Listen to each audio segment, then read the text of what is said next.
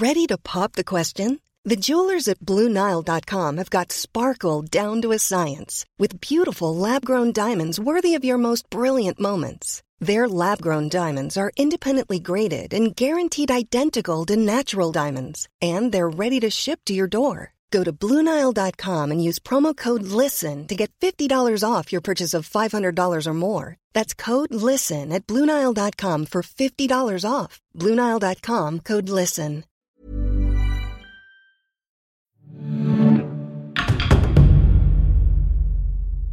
A jewel in the desert, A round city full of merchants, rulers, and scholars. the great minds of the Abbasid Empire. This is Figures of Baghdad. Hello, fellow travellers. Welcome to Figures of Baghdad. I'm Deana. And I'm Ali. Ali, we've visited some interesting scientists and scholars the past few episodes. I'm ready to change it up. Ah, I feel you. Let's hang out with one of the most interesting people of this time period, and probably one of my favorite, Arib al Mamuniyya. Finally, let's talk about the women. We've already got a glimpse of some of the interesting women of this era in the last season. We talked about brilliant queens like Khayzuran and Zubaydah, politically savvy with rich lives. And Arib lives up to that as well. Hers is an interesting tale and one that is linked to a story we've already looked at the fall of the Barmakids. Oh, ah, I remember them. The Barmakids were a powerful family of viziers who were in charge of the politics of the court. The Abbasids relied on their expertise until there was a falling out with Harun al Rashid and they were stripped of their power. Right, and with the War of the Two Brothers, the power of the Barmakids came to an end. But while their power was gone, it was not the end of their story. Supposedly, Arib was the daughter of one of the Barmakids who had been stolen away in the dead of the night from the family, and so survived the fall of her house. The last survivor of a great house. What happened to her, Ali? Supposedly, she was sold into slavery and lived the early portion of her life as an enslaved woman. For all the achievements of the Abbasids, this was still a slave society, very much like the empires that came before them, like the Persians and the Romans. Okay, let's talk a little bit about this so we can understand Arib's life a bit better. How was the life of a slave like in this time period? The life of a slave was hard. They had little to no freedom and were sold to the wealthy.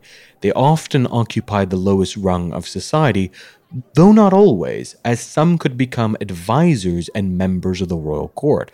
Most slaves were taken into captivity during war or conquest, and some were enslaved on a contractual basis, kind of like um, indentured servitude.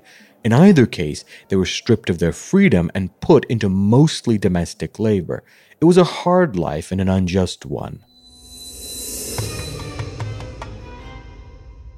Tell me a bit more about the jobs that slaves did because you just said that some of them could be found in the royal court. Yeah, I mean, some were soldiers who occupied a position similar to mercenaries. They received booty and a stipend in turn for fighting. When you say booty, you mean treasure. We mean treasure. Okay. Yes, that booty.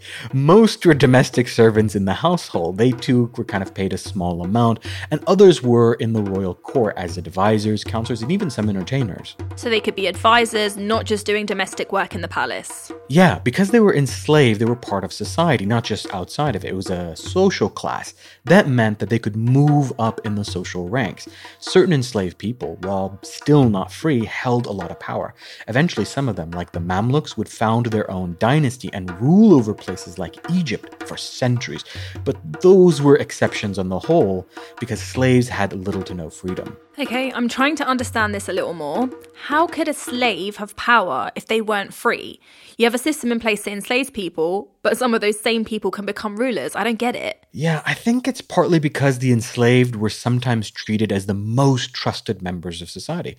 Unlike political figures, a ruler could rely on those that were directly under his command and under his pay. So there was a trade off. You lost your freedom, but you gained access to the Khalif or ruler. But it's not like you had much choice either. So that's important to understand Arib, I'm guessing, because she starts off as a daughter of a noble household and then is sold into slavery. So it's a big change in her situation.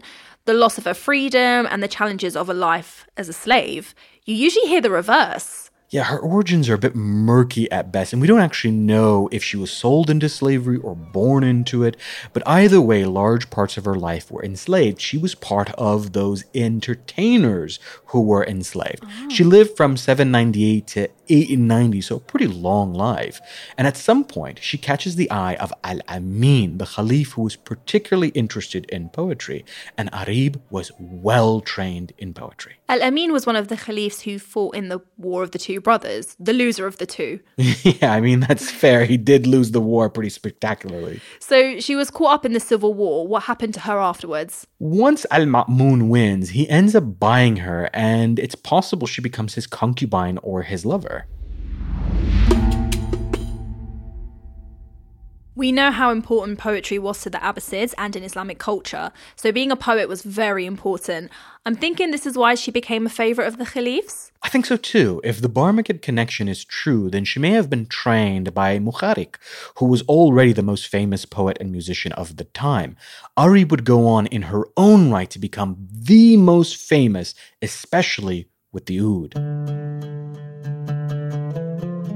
We have ouds in Egypt. They're this stringed instrument with a small neck and a roundish body. They have a beautiful sound. I could honestly just sit there for hours and listen to someone play the oud. Oh, yeah. And along with the lute, the oud is really the predecessor to the guitar, which surprisingly enough comes from the Arabic kitara, so that's your fun fact of the day. I love a fun fact. I also like the idea that the oud, which we know today, would have been played in the streets and courts of medieval Baghdad. That's a really nice thing to think about because they make such beautiful music.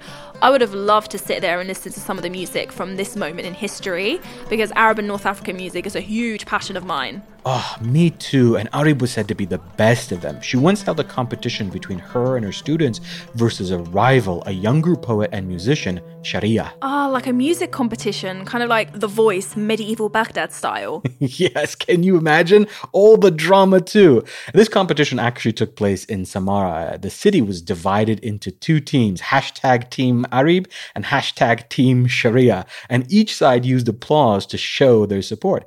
They took turns with like cutting verses and clever lyrics, each side rising in thunderous applause, like almost like a rap battle. Who won?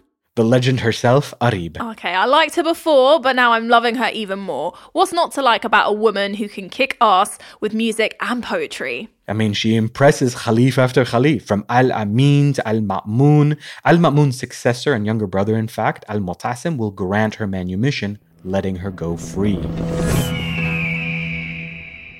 From an enslaved woman to a free woman, she used her wits to work her way up Abbasid society until she's free. And she makes the absolute most of it. She goes on to earn a reputation not only as the favorite singer and poet of the caliphs, but as a savvy businesswoman. And we know from our previous episodes and previous discussions that women could participate in trade and own their own wealth in this time period. She becomes an incredibly wealthy woman, actually. The arc of her life is fascinating, though, because I'm trying to think of a more compelling life to go from enslaved, where your freedom stripped to becoming a powerful and wealthy free woman. I mean, it speaks to the tenacity and willpower, but also the complexities of Abbasid society. I just really want her to have a happy ending at this point in time. She has been through too much, and I'm rooting for her. Your wish comes true. She ends up taking on many, many lovers over time, and several powerful people, including the Khalifs, are among her patrons, and some are even her lovers. She goes on to live to the ripe old age, roughly around over 90 years.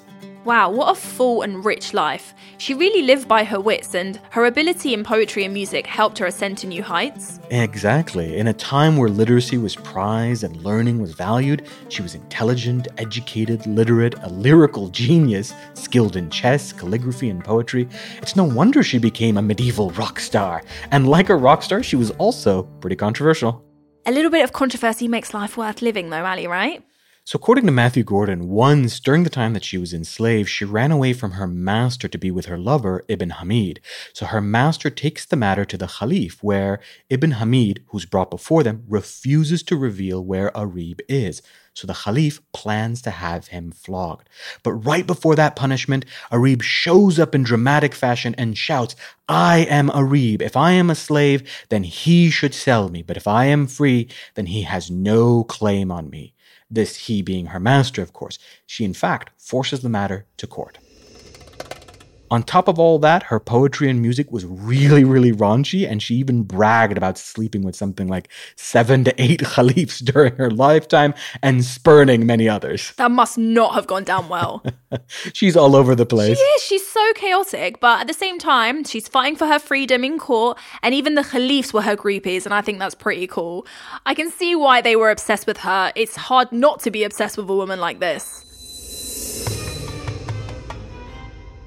Ali, we have to do proper justice though. Can you read me some of her poetry, please? All right. Why don't we take turns? I'll read one from Udhari's translation. To you, your treachery is a virtue. You have many faces and ten tongues. I am surprised my heart still clings to you in spite of what you put me through. Oh, that's quite deep. I quite like this one translated by Matthew Caswell. As for the lover, he went away in spite of and against my will, I erred in being separated from one, for whom I have found no substitute because of his absence from my sight. That's so good. So there's this one poem by Arib that's one of my favorites because it goes right to what we're all experiencing, even in today's world. And it's about a cold and distant lover, and she talks about how she apologized, but he didn't accept the apology, and how her body aches for him in a bad way. Deana. why don't you read the Arabic for us? تبينت عذري وما تعذر وأبليت جسمي وما تشعر ألفت السرور وخليتني ودمعي من العين ما يفطر Ah, straight to my heart. I'm telling you, a rock star. I know, Ali, and I think we can all relate to heartbreak, but they just don't do poetry quite like that anymore.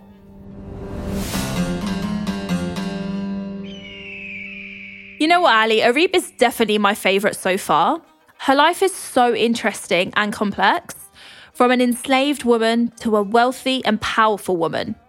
She freed herself and, with her wit and poetry, winning music battles and winning the hearts of the caliphs.